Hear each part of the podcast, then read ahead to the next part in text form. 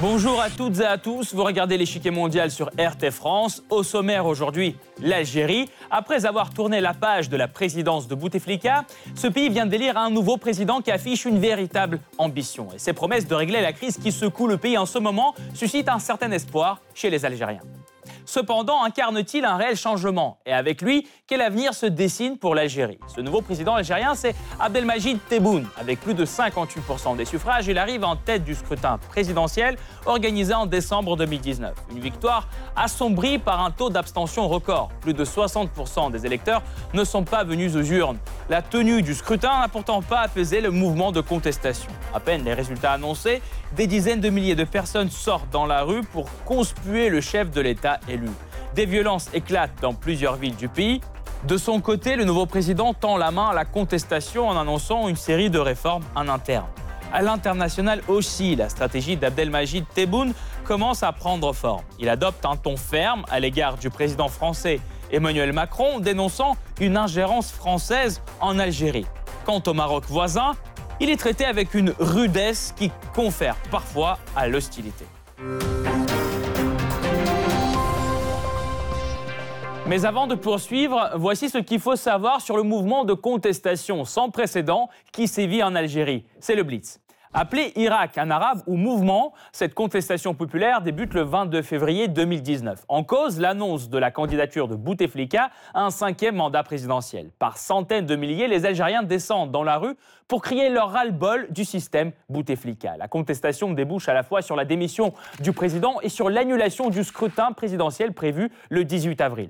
Après l'arrivée du nouveau président, les manifestants ne montrent aucun signe de démobilisation. Ils réclament le départ de toutes les élites politiques au pouvoir et exigent une période de transition à la fin de laquelle de nouvelles élections présidentielles seraient organisées. D'autres changements de taille voulus par le Irak, une nouvelle constitution, une justice indépendante et la liberté de la presse. Les contestataires exigent également la libération des contestataires détenus. Selon la Ligue algérienne pour la défense des droits de l'homme, un millier de personnes auraient été arrêtées dès février 2019. 200 d'entre elles seraient toujours en détention. Par ailleurs, les affrontements avec la police ont fait plusieurs morts et des dizaines de blessés.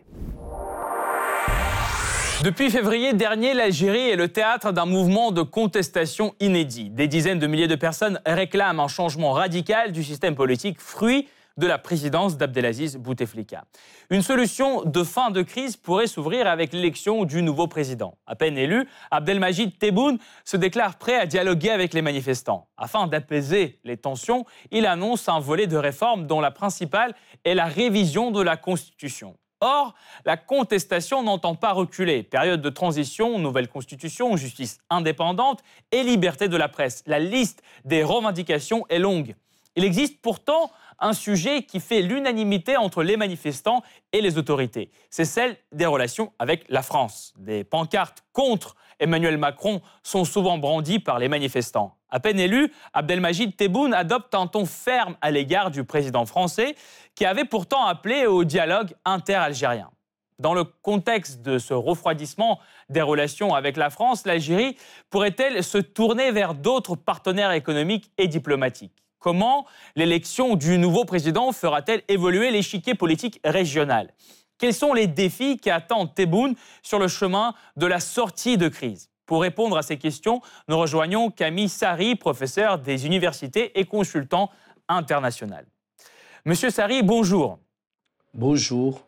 Abdelmajid Tebboune n'était pas le grand favori de la course présidentielle. Pourquoi le peuple l'a-t-il choisi en fin de compte et que signifie le taux d'abstention si élevé, c'est-à-dire de plus de 60% euh, Tout d'abord, euh, euh, Monsieur Tebboune était quand même... Moi, j'avais l'information deux mois avant les élections par des amis bien haut placés en Algérie que, en définitive, ça serait M. Tebboune qui va l'emporter pour la raison suivante, c'est que les soutiens de M. Benflis et des autres candidats laïcs euh, vont s'abstenir ou, ou boycottent les élections et que M. Tebboune va compter sur l'électorat traditionnel, un peu religieux, mais je ne dis pas extrémiste, euh, conservateur, et que ces, gens-là, ils ne sont pas intégré dans ce qu'on appelle le Irak, c'est-à-dire le mouvement actuel. quant au taux de participation, il est vraiment exagéré. C'est-à-dire que, réalité, il y a des chiffres hein, qui circulent. Je ne, je ne, suis, je ne crois pas que euh, qu'il y aurait eu 40% de votants, parce que même dans les élections législatives, communales, euh, euh, pas seulement en Algérie, dans toute la région, à l'exception de la Tunisie, il y a une certaine lassitude, fatalisme en disant de toute façon, ça ne sert à rien d'aller voter, tout est déjà décidé. Donc le, taux de participation ne, dépassait pas 34% dans les scrutins précédents. Je ne parle pas des présidentielles. Et maintenant, euh, avec toute la mobilisation contre le vote, euh, je pense qu'on n'est pas vraiment à 40%. Donc le taux d'abstention euh, s'explique par à la fois l'opposition à ce processus, parce que le mouvement, le Irak, il demande à ce qu'il y ait de, un, vrai change, de vrais changements euh, structurelles et de vraies élections euh, euh, démocratiques et libres, dans la mesure où les candidats étaient tous issus du sérail algérien. Ils ont tous été ministres, premiers ministres de M. Bouteflika. Donc, et l'armée a soutenu quand même M. Tebboune depuis le, depuis le départ. Pensez-vous que Tebboune va essayer de changer radicalement le système de Bouteflika où on fait du neuf euh, avec du vieux? Bah, Certainement qu'on va faire du neuf euh, avec du vieux, mais on va prendre la précaution de, euh, d'essayer de répondre à certaines interrogations, exigences et puis revendications de la rue et du, du mouvement de contestation qui s'amplifie, qui, qui, se poursuit euh, devant tous les vendredis, euh, il y a des manifestations. Et euh, par contre, là, je suis l'actualité de près en Algérie. J'ai vu que les chaînes de télévision ainsi que les organes de presse officiels parlent beaucoup de, de, changement de la Constitution afin de diminuer les pouvoirs du président euh, et de donner plus de pouvoir au Parlement, d'élargir les, euh, libertés publiques et de la presse, et puis aussi euh, de, de, faire jouer un rôle à la société civile. Mais tout ça, c'est, déjà vu. On a, déjà, on a eu déjà la limitation des mandats présidentiels à deux fois seulement, enfin une fois renouvelable, mais deux mandats maximum. Et tout le monde sait que M. Bouteflika a changé cette constitution et que on est retombé dans les travers du passé. Mais le problème, c'est pas tant des changements vraiment euh, de forme ou même de constitution, c'est l'application, c'est la mise en œuvre. Euh, je, prends toutes les constitutions du Maghreb, avec euh, même la constitution tunisienne, elle stipule l'égalité homme-femme, mais euh, elle, sur l'héritage, par exemple, le droit à l'héritage, ils, disent on ne peut pas enfreindre les, lois du Coran, et, etc. Donc c'est un exemple. Et donc le, garçon, il a le, double de, sa sœur. Mais donc, tout ça, c'est pour dire que ce ne sont pas tant la forme, les textes, les, discours, euh, que euh, la sincérité de mettre en place euh, toutes les promesses et de s'engager vers un processus démocratique. Et enfin, M. Tebboune n'a vraiment pas beaucoup de marge de manœuvre parce que l'armée sera toujours euh, présente, même plus que par le passé. Merci beaucoup, M. Sari. Nous allons poursuivre notre analyse tout de suite, mais nous vous retrouverons en fin d'émission pour plus de détails sur la question. L'Algérie a donc désormais un nouveau président. En décembre 2019, Abdelmajid Tebboune arrive en tête du premier tour du scrutin présidentiel en remportant près de 58% des suffrages. Seul ombre au tableau, seuls 39,9% des électeurs ont voté. C'est le taux de participation le plus bas pour un scrutin présidentiel en Algérie. Le 19 décembre, Tebboune prête serment lors de la cérémonie officielle d'investiture. Lors de sa campagne, il se présente comme le candidat indépendant, une qualification qui sème le doute chez beaucoup d'Algériens car Abdelmajid Tebboune occupe depuis longtemps des postes politiques élevés. Diplômé de l'École nationale d'administration d'Alger, il fait ses premiers pas sur la scène politique algérienne en 1977 en tant que secrétaire général de la wilaya d'Adrar. Ce n'est qu'avec l'arrivée au pouvoir d'Abdelaziz Bouteflika que sa carrière connaît une ascension fulgurante. Durant la présidence de ce dernier, Tebboune occupe plusieurs postes ministériels. En mai 2017, il est nommé Premier ministre, mais pour peu de temps. Dès août 2017, il est accusé par Bouteflika d'avoir exercé des pressions sur des hommes d'affaires et il est donc limogé. La presse locale cite pourtant sa campagne anticorruption comme la raison principale du limogeage. Elle visait notamment un certain nombre de grands patrons proches du pouvoir. Dès l'annonce des résultats, des dizaines de milliers d'Algériens descendent dans la rue pour rejeter le chef de l'État élu. Des violences éclatent dans certaines villes du pays.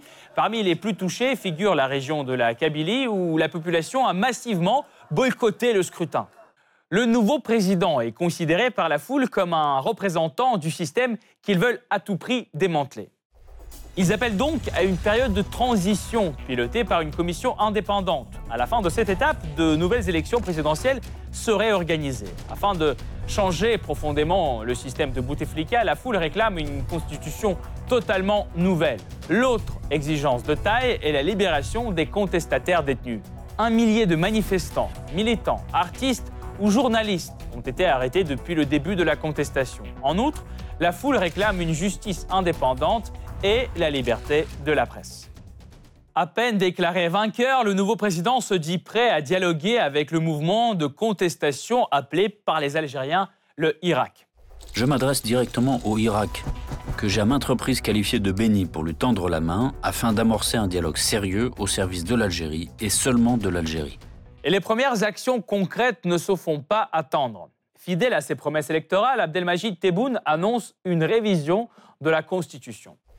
Il propose notamment de limiter le nombre de mandats présidentiels à deux et de restreindre les prérogatives du chef de l'État. Une réforme qui a pour objectif d'éviter la concentration du pouvoir entre les mains d'une seule personne. La nouvelle constitution garantirait aussi des libertés personnelles et collectives, les droits de l'homme et la liberté de la presse. Le document serait soumis à un référendum populaire. La nouvelle constitution serait donc le premier pas vers le renouvellement du pays qu'il entend réaliser avec son projet présidentiel. Au menu, les réformes économiques qui sont aujourd'hui la priorité absolue. Tebboune s'engage à augmenter le pouvoir d'achat des Algériens en leur assurant un revenu décent. Il promet ainsi de revoir le salaire minimum à la hausse, une mesure qui sera accompagnée d'une exonération fiscale pour les revenus égaux ou inférieurs à 250 dollars par mois. Les charges fiscales seront également allégées pour les entreprises publiques et privées, Selon Tebboune, cette réforme permettra de relancer l'économie et de créer de nouveaux emplois. Concernant le volet social, le nouveau président promet de faire de l'accès au logement une autre priorité. Des investissements de taille seront injectés dans le secteur de la santé. Les étudiants, eux, verront leur bourse augmenter. La seule question qui reste en suspens est de savoir comment Abdelmajid Tebboune va financer tous ces engagements. Car l'économie du pays est actuellement à bout de souffle. La croissance est au ralenti et le déficit budgétaire plafonnera à 7,2% du PIB en 2020 selon les prévisions. À cela s'ajoute une forte dépendance du pays vis-à-vis des hydrocarbures qui assure 93% du total de ses exportations et près de 60% des recettes budgétaires. Sur fond de difficultés financières, des centaines d'entreprises cessent leur activité. Résultat, le chômage ne cesse de gagner du terrain, les jeunes sont parmi les plus touchés, près d'un tiers d'entre eux n'ont pas de travail. Pourtant, tous ces problèmes ne sont pas nouveaux. Ils sont apparus avec toute leur acuité lors du dernier mandat d'Abdelaziz Bouteflika. Qu'est-ce qui les a déclenchés? Comment l'élection du nouveau président va-t-elle modifier l'échiquier politique régional? Quels sont les premiers pas de Tebboune à l'international? La réponse après la pause.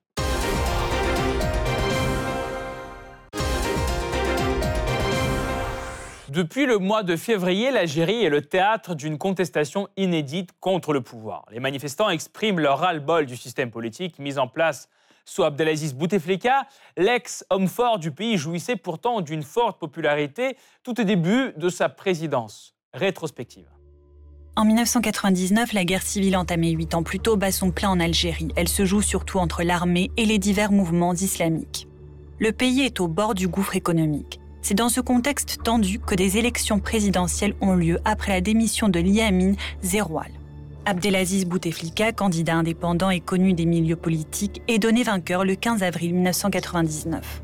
Soutenu par l'armée, Bouteflika souhaite ouvrir un nouveau chapitre pour l'Algérie, mettre un terme aux années de guerre civile avec les islamistes, appelée aussi décennie noire.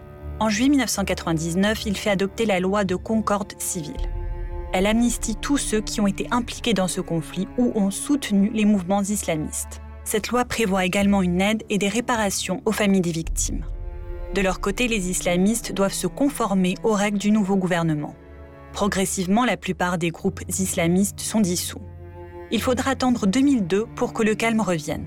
De 1992 à 2002, entre 60 000 à 150 000 personnes ont été tuées, selon diverses estimations. Cependant, l'état d'urgence est tout de même maintenu, et ce jusqu'en 2011. Au niveau économique, l'Algérie connaît progressivement une amélioration, et ce, grâce à la hausse des prix du pétrole. Entre 1999 et 2004, le PIB passe de 48,6 à 85,3 milliards de dollars. Cela permet à Bouteflika d'investir massivement dans la construction d'infrastructures dans le pays, telles que de nouvelles routes et de nouveaux logements. Pourtant, l'économie du pays reste fragile car elle ne repose presque exclusivement que sur les exportations des hydrocarbures, mais ne développe pas une industrie propre. Face aux efforts entrepris et aux bons résultats, Bouteflika est reconduit comme président en 2004 avec 85% des voix. Son souhait de se maintenir au pouvoir se fait sentir lorsqu'il décide de modifier la Constitution en 2008, soit un an avant les présidentielles. Désormais, il n'y a plus de limite de mandat présidentiel. Bouteflika reste à la tête du pays pour encore deux mandats supplémentaires entre 2009 et 2019. Alors que le printemps arabe éclate dès 2010 dans le monde arabe, le président Bouteflika parfait une image de stabilité en Algérie. Il a su contenir la révolte en investissant dans des programmes sociaux afin d'améliorer le niveau de vie des Algériens. Pourtant, l'économie commence vite à patiner à partir de 2014, alors que le prix du pétrole baisse. À cela s'ajoutent les problèmes de santé de Bouteflika qui ne s'expriment qu'à de très rares occasions en public. Dès lors, les Algériens se posent alors la question de savoir comment Bouteflika, affaibli, pourra sortir le pays du gouffre économique. Tandis que Bouteflika annonce sa candidature à un cinquième mandat présidentiel, un mouvement de contestation plus connu sous le nom de Irak éclate en février 2019 et rassemble des centaines de milliers de personnes. Pendant plusieurs semaines et sans relâche, les gens occupent la rue dans le pays. Face à l'ampleur de la grogne, Bouteflika démissionne finalement de son poste de président le 2 avril 2019. Une semaine après, c'est Abdelkader Ben Salah qui est désigné comme président par intérim. À l'appel des manifestants, Ben Salah organise des élections présidentielles anticipées. Le 13 décembre 2019, c'est Abdelmajid Tebboune qui les remporte. Pourtant, la mobilisation du Irak continue. Les Algériens veulent une rupture nette avec les élites politiques sous Bouteflika. L'élection du nouveau président marquera-t-elle un nouveau départ dans la politique algérienne à l'international?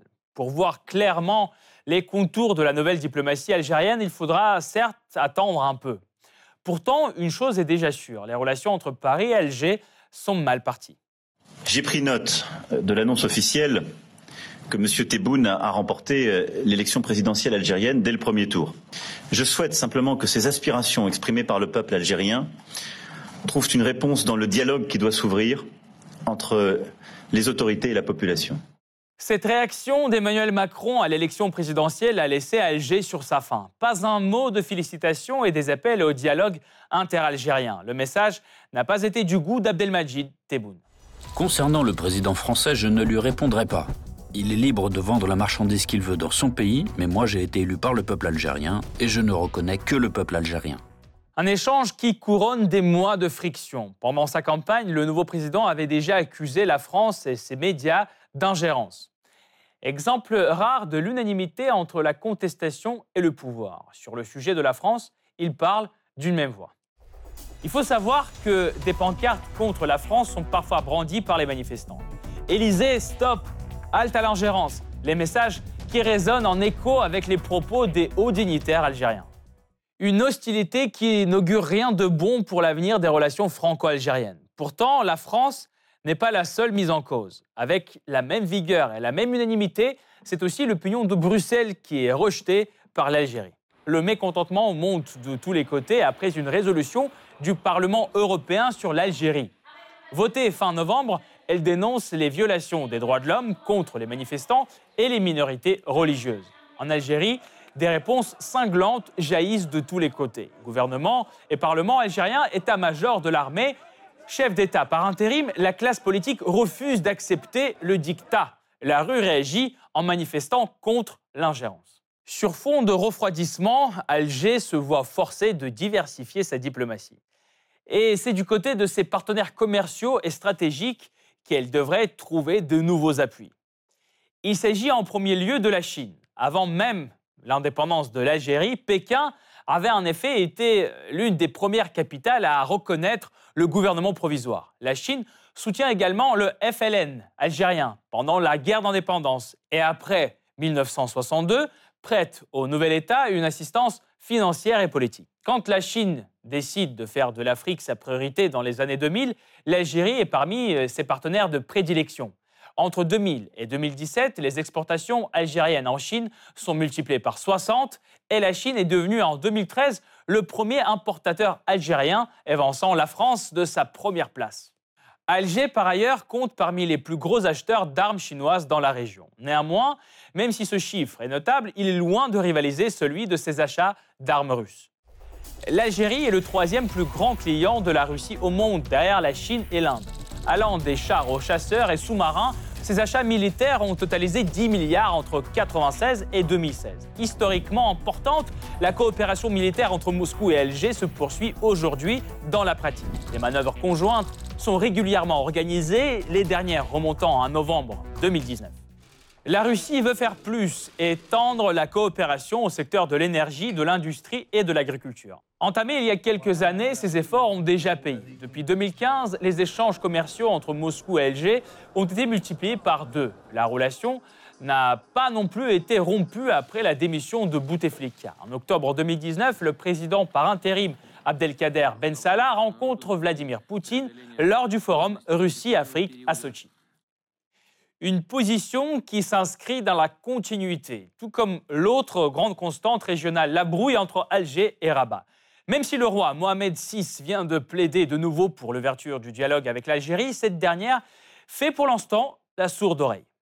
En effet, lorsqu'il était candidat, Abdelmajid Tebboune avait déjà fait entendre qu'aucun dialogue ne serait lancé avant des excuses du côté marocain le président Zerroal a fermé la frontière terrestre après les attentats de Marrakech. Ils accusaient à tort l'Algérie d'être derrière ces attentats.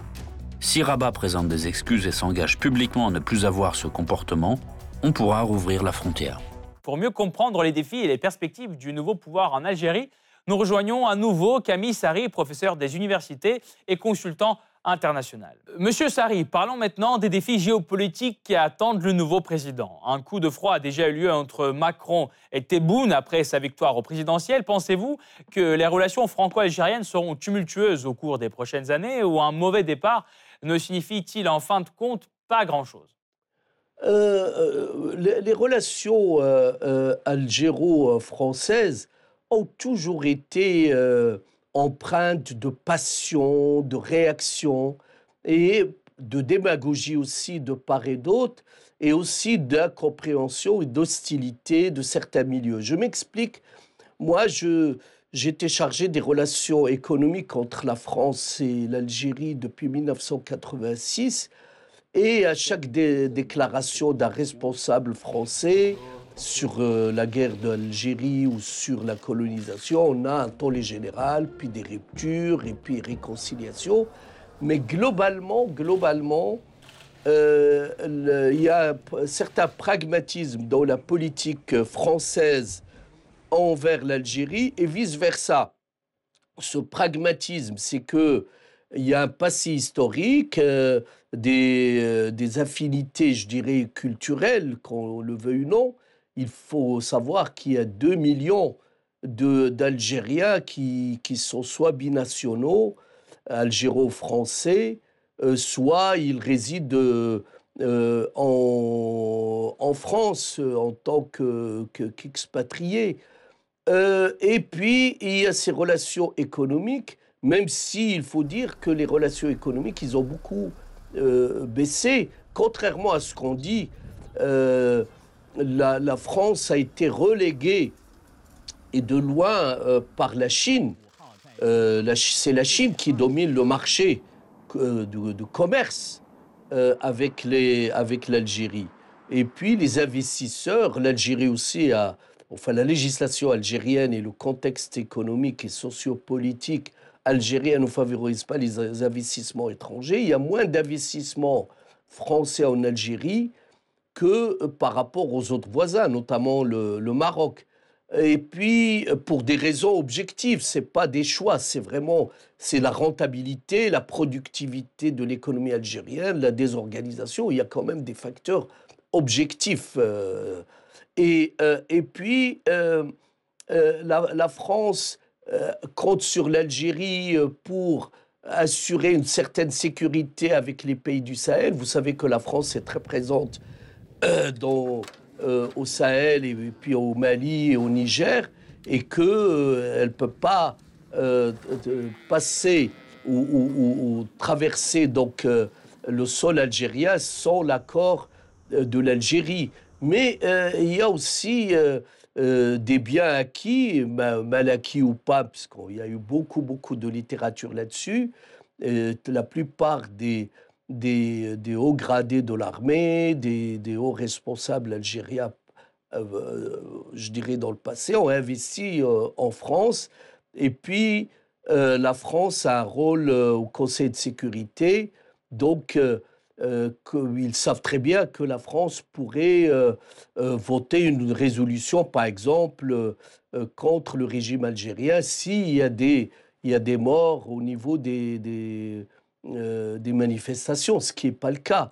Donc il y a ces relations un peu compliquées, passionnelles, mais aussi, vous savez, le régime algérien a toujours utilisé la guerre de libération anticoloniale, donc anti-française comme argument pour se maintenir au pouvoir. Donc on a, on a vu des déclarations euh, incendiaires de Bouteflika contre la France et moi j'ai bien écouté M. Tebboune juste après son élection qui a parlé aussi de ses relations tendues avec la France. Mais il y a énormément euh, d'hypocrisie dans tout ça. Les, les relations franco-algériennes sont des relations de, de, voisinage, mais aussi des relations euh, obligatoires, c'est-à-dire chaque pays a besoin de l'autre, euh, vu les, les, flux humains, etc. Merci beaucoup, euh, Monsieur Camille Sari. Je rappelle, vous êtes professeur des universités et consultant international. Merci encore, Camille Sari, d'avoir participé à cette émission et d'avoir apporté votre éclairage. Merci. Cette partie-là n'est pas encore terminée. La semaine prochaine, une nouvelle partie vous attend avec d'autres pions sur l'échiquier mondial. À bientôt sur RT France.